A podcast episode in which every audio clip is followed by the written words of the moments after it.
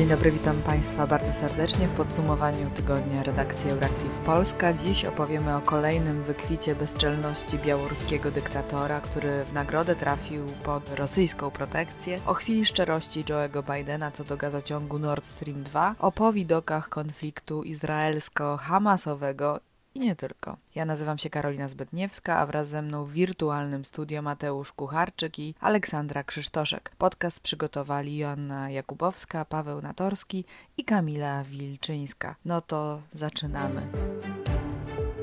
Od naszego wschodniego sąsiada, Białorusi, ale po kolei. Najpierw w niedzielę na lotnisku w Mińsku wylądował awaryjnie zarejestrowany w Polsce samolot irlandzkiej linii Ryanair, który leciał zatem do Wilna. Rzekomym powodem była informacja o bombie na pokładzie. Bomby nie znaleziono, aresztowano za to znanego białoruskiego opozycjonistę, blogera Ramana Pratasiewicza. Po kilku godzinach zatrzymany samolot z pozostałymi pasażerami odleciał do Wilna, gdzie bezpiecznie wylądował. Polskie władze uznały to porwanie za akt państwowego terroryzmu.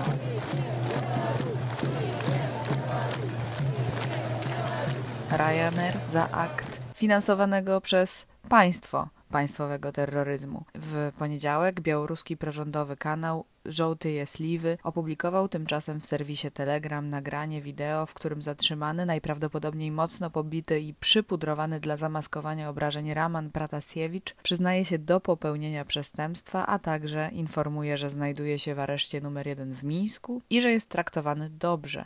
Могу заявить, что никаких проблем со здоровьем, в том числе с сердцем или с какими-либо другими органами у меня нет. Отношения со стороны сотрудников ко мне максимально корректные и по закону.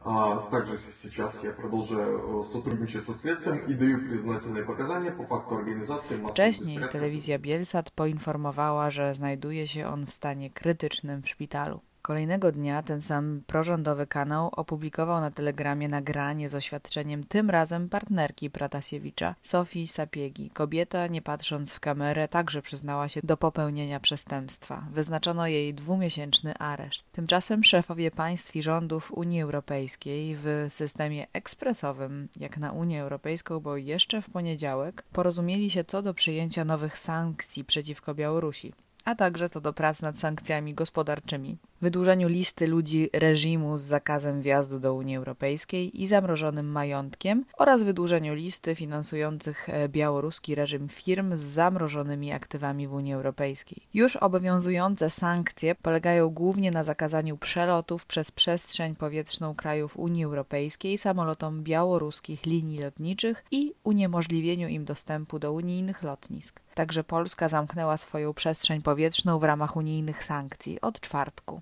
I tak niebo nad Europą Wschodnią zamieniło się w plac zastępczej wojny geopolitycznej z Białorusią, ale też Rosją, która zaoferowała reżimowi Aleksandra Łukaszenki swoją solidarną dłoń. Nie wydała między innymi zgody na niektóre europejskie loty, które pomijały przestrzeń powietrzną Białorusi. Zmiana tras lotów musi być zatwierdzona przez władze. Rosyjskie władze nie dały nam takiej zgody, powiedziały agencje FP linie lotnicze Austrian Airlines. Jednocześnie prokremlowskie media powtarzają jak mantrę dwa wierutne kłamstwa, że wszyscy to robią. W sensie, że jakoby wszystkie kraje miały na sumieniu przechwytywanie samolotów cywilnych innych państw, a także, że Pratasiewicz to ekstremista, co również nie ma żadnych podstaw. W czwartek pojawiły się też informacje, które już doszczętnie podważyły i tak niewiarygodne twierdzenie Mińska, jakoby przechwycił on samolot z powodu zagrożenia bombowego. Szwajcarski dostawca poczty elektronicznej powiedział bowiem, że e-mail, który białoruskie władze podały jako groźbę podłożenia bomby, został w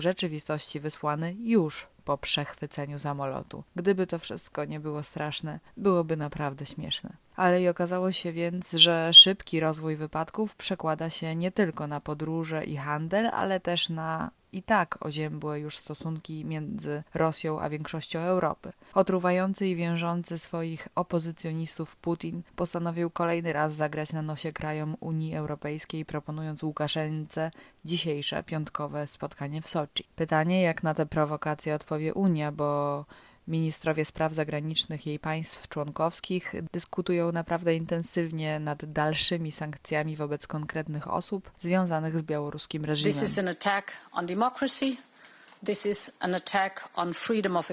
ale też sankcji wymierzonych w te sektory, które przynoszą im największe korzyści, przede wszystkim sektor naftowy, fosforanowy i potasowy. Niemiecki minister spraw zagranicznych Heiko Maas zapowiedział, że jeśli białoruski prezydent Łukaszenka nie pójdzie na ustępstwa, trzeba założyć, że przed nami duża i długa spirala sankcji. Pierwszym sygnałem, którego oczekujemy, powiedział Maas, jest to, że ponad 400 więźniów politycznych, którzy tam są, zostanie uwolnionych i dopóki tak się nie stanie, nie może być mowy o żadnym złagodzeniu stanowiska Unii Europejskiej.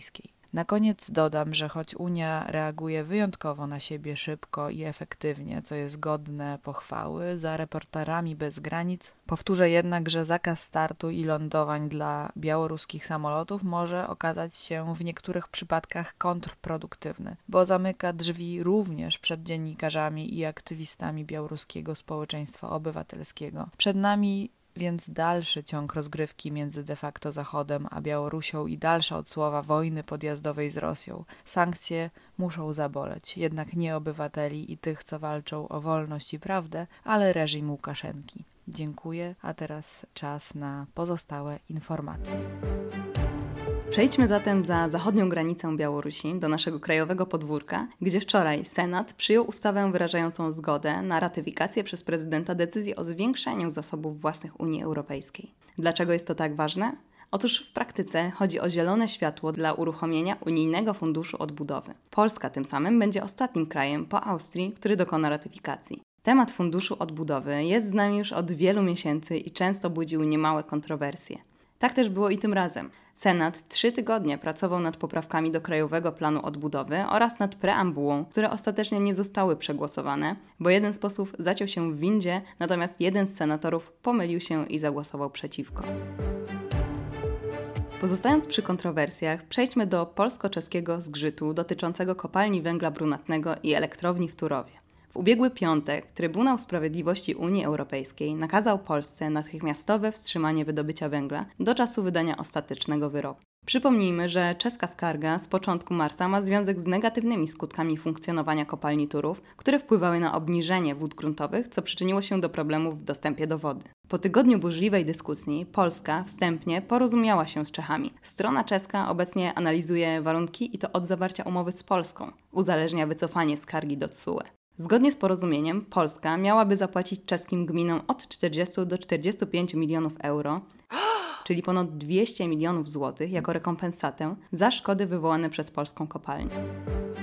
Polska porozumiewa się z Czechami, a tymczasem prezydent Francji udał się w czwartek z dwudniową wizytą do Rwandy. Uznaję naszą odpowiedzialność za ludobójstwo na mniejszości Tutsi, powiedział Emmanuel Macron pod pomnikiem ofiar ludobójstwa z 1994 roku. C'est ce que nous avons fait en confiant à une commission d'historiens présidée par le professeur Vincent Duclerc un travail approfondi de recherche et d'analyse sur le rôle de la France au Rwanda entre 1990 Obserwatorzy podkreślają jednak, że prezydent Francji nie przeprosił, lecz jedynie podkreślił obowiązek zmierzenia się z historią i cierpieniem, jakie Francja zadała ludowi rwandyjskiemu.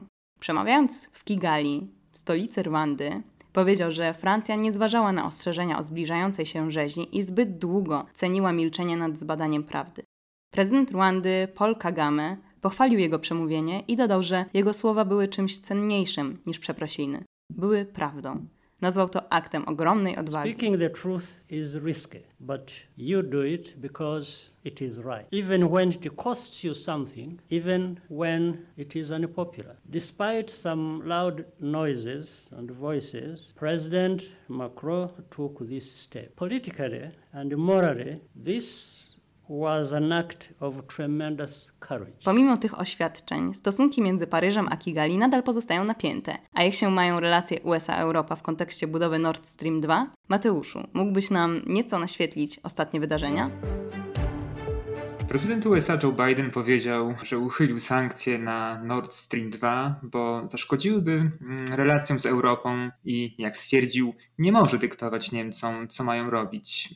Biden podkreślił, że gazociąg jest i tak już bliski ukończenia. We wtorek Biały Dom i Kreml ogłosiły, że 16 czerwca w Genewie dojdzie do pierwszego bezpośredniego spotkania prezydentów USA i Rosji, a kilka godzin później na spotkaniu z dziennikarzami Joe Biden wyjaśnił powody rezygnacji z nałożenia sankcji na spółkę Gazpromu odpowiedzialną za projekt bałtyckiego gazociągu z Rosji do Niemiec. Biden powiedział, że był przeciwny projektowi gazociągu od chwili jego ogłoszenia, w 2015 roku, ale zrezygnował z sankcji e, przeciw tej inwestycji, bo była niemal całkowicie zakończona, gdy w styczniu objął urząd prezydenta USA. Zapytany, dlaczego teraz pozwala Niemcom i Rosji dokończyć gazociąg, Biden odpowiedział, cytuję, ponieważ jest niemal całkiem ukończony, to nie jest tak, że mogę Niemcom pozwolić coś robić lub nie pozwolić. Pójście dalej i nakładanie teraz sankcji przyniosłoby skutki odwrotne od zamierzonych w stosunku do naszych relacji z Europą, stwierdził Biden. Formalnie decyzję o uchyleniu uchwalonych przez Kongres Stanów Zjednoczonych sankcji na Nord Stream 2 podjął sekretarz stanu Antony Blinken a ogłosił ją tuż przed ubiegłotygodniowym spotkaniem w Reykjaviku z szefem rosyjskiej dyplomacji Siergiejem Ławrowem, na którym omawiano przygotowania do szczytu Bidena z Władimirem Putinem. Tę decyzję publicznie skrytykowali nie tylko politycy z opozycyjnej partii republikanów, ale także wpływowi senatorowie z rządzącej partii demokratów, np. Bob Menendez, kierujący Senacką Komisją Spraw Zagranicznych. Ustawa Kongresu USA z końca 2019 roku dotycząca sankcji na Nord Stream 2 doprowadziła do wstrzymania budowy gazociągu. Druga z ustaw przyjęta pod koniec 2020 roku miała uniemożliwić jego dokończenie przez Rosjan i przekazanie go do eksploatacji. Obie ustawy uchwalono większością głosów w obu izbach Kongresu USA z poparciem parlamentarzystów z obu głównych amerykańskich partii. Niemiecka kanclerz Angela Merkel powiedziała we wtorek, że po decyzji USA oczekuje dalszych rozmów ze Stanami Zjednoczonymi na temat gazociągu. Może do nich dojść już w czerwcu przy okazji pierwszej wizyty Bidena w Europie na szczycie G7. A jak decyzję Bidena komentuje się w Polsce? Nord Stream 2 łamie europejską solidarność energetyczną. Szkoda, że nasi partnerzy, przede wszystkim Niemcy, nie zauważają, jak szkodliwy to projekt, podkreślił w czwartek rzecznik prezydenta Andrzeja Dudy Błażej Spychalski. Z kolei były szef dyplomacji Radosław Sikorski jest rozczarowany decyzją Bidena, ale nie zdziwiony. Winą obarcza obóz rządzący w Polsce i jego niezachwiane wsparcie dla Donalda Trumpa, nawet wtedy, kiedy przegrał on już wybory prezydenckie. Pozostając przy USA, warto również wspomnieć o wizycie sekretarza stanu USA Antonego Blinkena na Bliskim Wschodzie. Olu, jaki był cel tej wizyty i jej najważniejsze ustalenia? Dyplomatyczna uwaga Stanów Zjednoczonych nie skupia się w ostatnim czasie wyłącznie na Rosji czy Niemczech i Nord Stream 2. Po początkowych zarzutach dotyczących niewystarczającej reakcji na walki między Izraelem a Hamasem, w ostatnim czasie Waszyngton próbuje aktywnie działać na rzecz rozwiązania konfliktu w strefie gazy i poprawy tamtejszej sytuacji humanitarnej. Kluczowa w tym kontekście była wizyta na Bliskim Wschodzie Antoniego Blinkena. Amerykański sekretarz stanu odwiedził Izrael i Palestynę, a także Egipt i Jordanię. Ważne deklaracje padły w Jerozolimie. Stany Zjednoczone mają przeznaczyć dla Palestyńczyków łącznie około 40 milionów dolarów pomocy. Blinken zapewnił, że rządzący w strefie gazy Hamas nie skorzysta z tych środków. Stany chcą także wzmocnić relacje z autonomią palestyńską.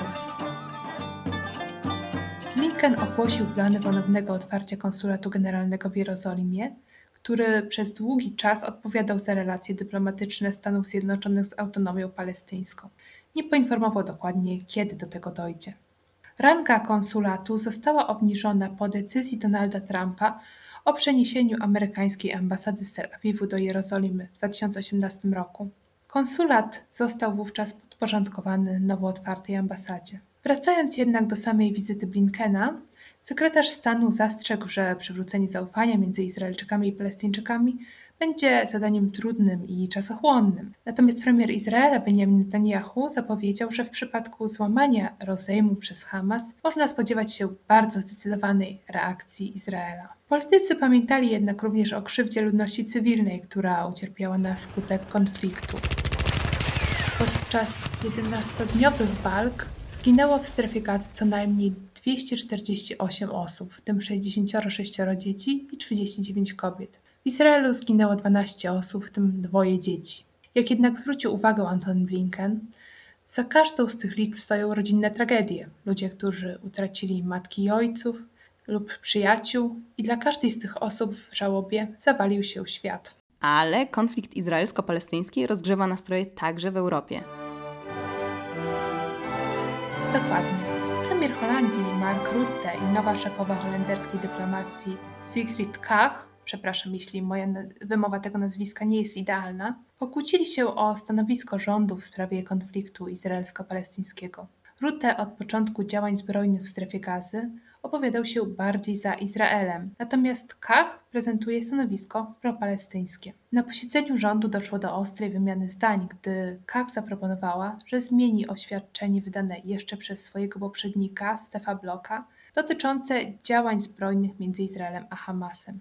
Jej zdaniem stanowisko rządu zaprezentowane przez Bloka było stronnicze, faworyzujące Izrael. Atmosfera między Rutte a Kach stała się tak nerwowa, że nowa szefowa dyplomacji w końcu opuściła salę posiedzeń. Choć część holenderskich mediów uważa, że spór między dwojgiem polityków ma wymiar raczej osobisty niż merytoryczny, to jednak różnica między ich podejściem do konfliktu izraelsko-palestyńskiego rzeczywiście jest. Przy czym wskazuje się, że propalestyńska postawa Kach wynika z koneksji rodzinnych. Jej mąż w przeszłości był bowiem wiceministrem w rządzie Sera Arafata i przedstawicielem Palestyny w Szwajcarii. Spór między Rutte a Kach ma jeszcze inny wymiar. W Holandii toczą się bowiem rozmowy w sprawie utworzenia nowego rządu po marcowych wyborach. Mark Rutte i Sigrid Kach są liderami dwóch najsilniejszych obecnie ugrupowań na holenderskiej scenie politycznej, odpowiednio Partii Ludowej na Rzecz Wolności i Demokracji i Demokratów 66.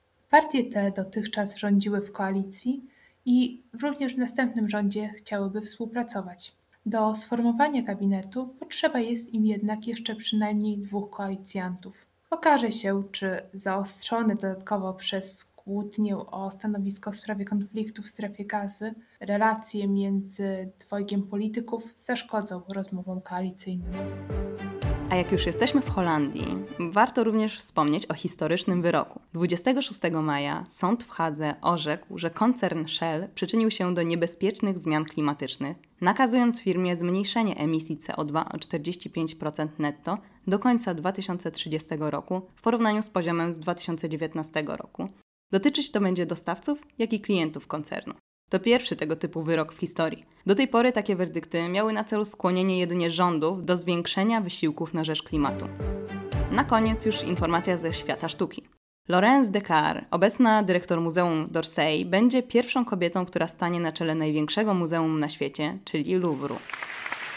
Specjalistka od sztuki XIX i początku XX wieku zapowiada, że chce być reżyserem swoich czasów i mobilizować młodych ludzi do odwiedzania muzeum. Zamierza także pracować nad zwrotem zrabowanych dzieł sztuki przez nazistów, jak i również organizować wystawy dotyczące bieżących problemów społecznych. Dziękuję, to już wszystko w dzisiejszym podsumowaniu tygodnia Euractiv Polska. Życzymy wszystkim Państwu wspaniałego weekendu i do usłyszenia za tydzień.